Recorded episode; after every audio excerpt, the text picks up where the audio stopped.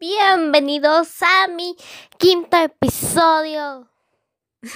Eh, grité con todas las ganas. ¿Cómo están? ¿Cómo han estado? ¿Cómo les ha ido? Espero que muy bien. Y si no es así, pues todo va a salir mejor. Eso sí. Así que hoy, hoy, nuestro tema es el río Tomebamba no se llamaba así, sino que su nombre era Julián Matadero.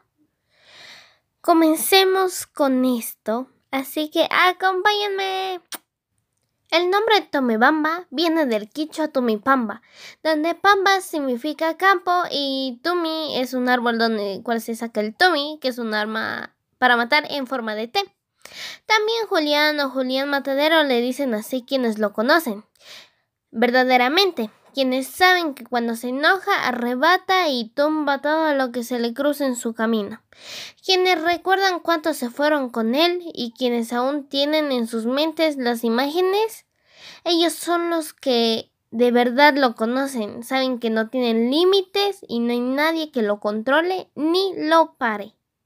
Eso sería todo. Gracias por escuchar este episodio. Espero que les haya gustado. Nos vemos Adiós, hasta la próxima.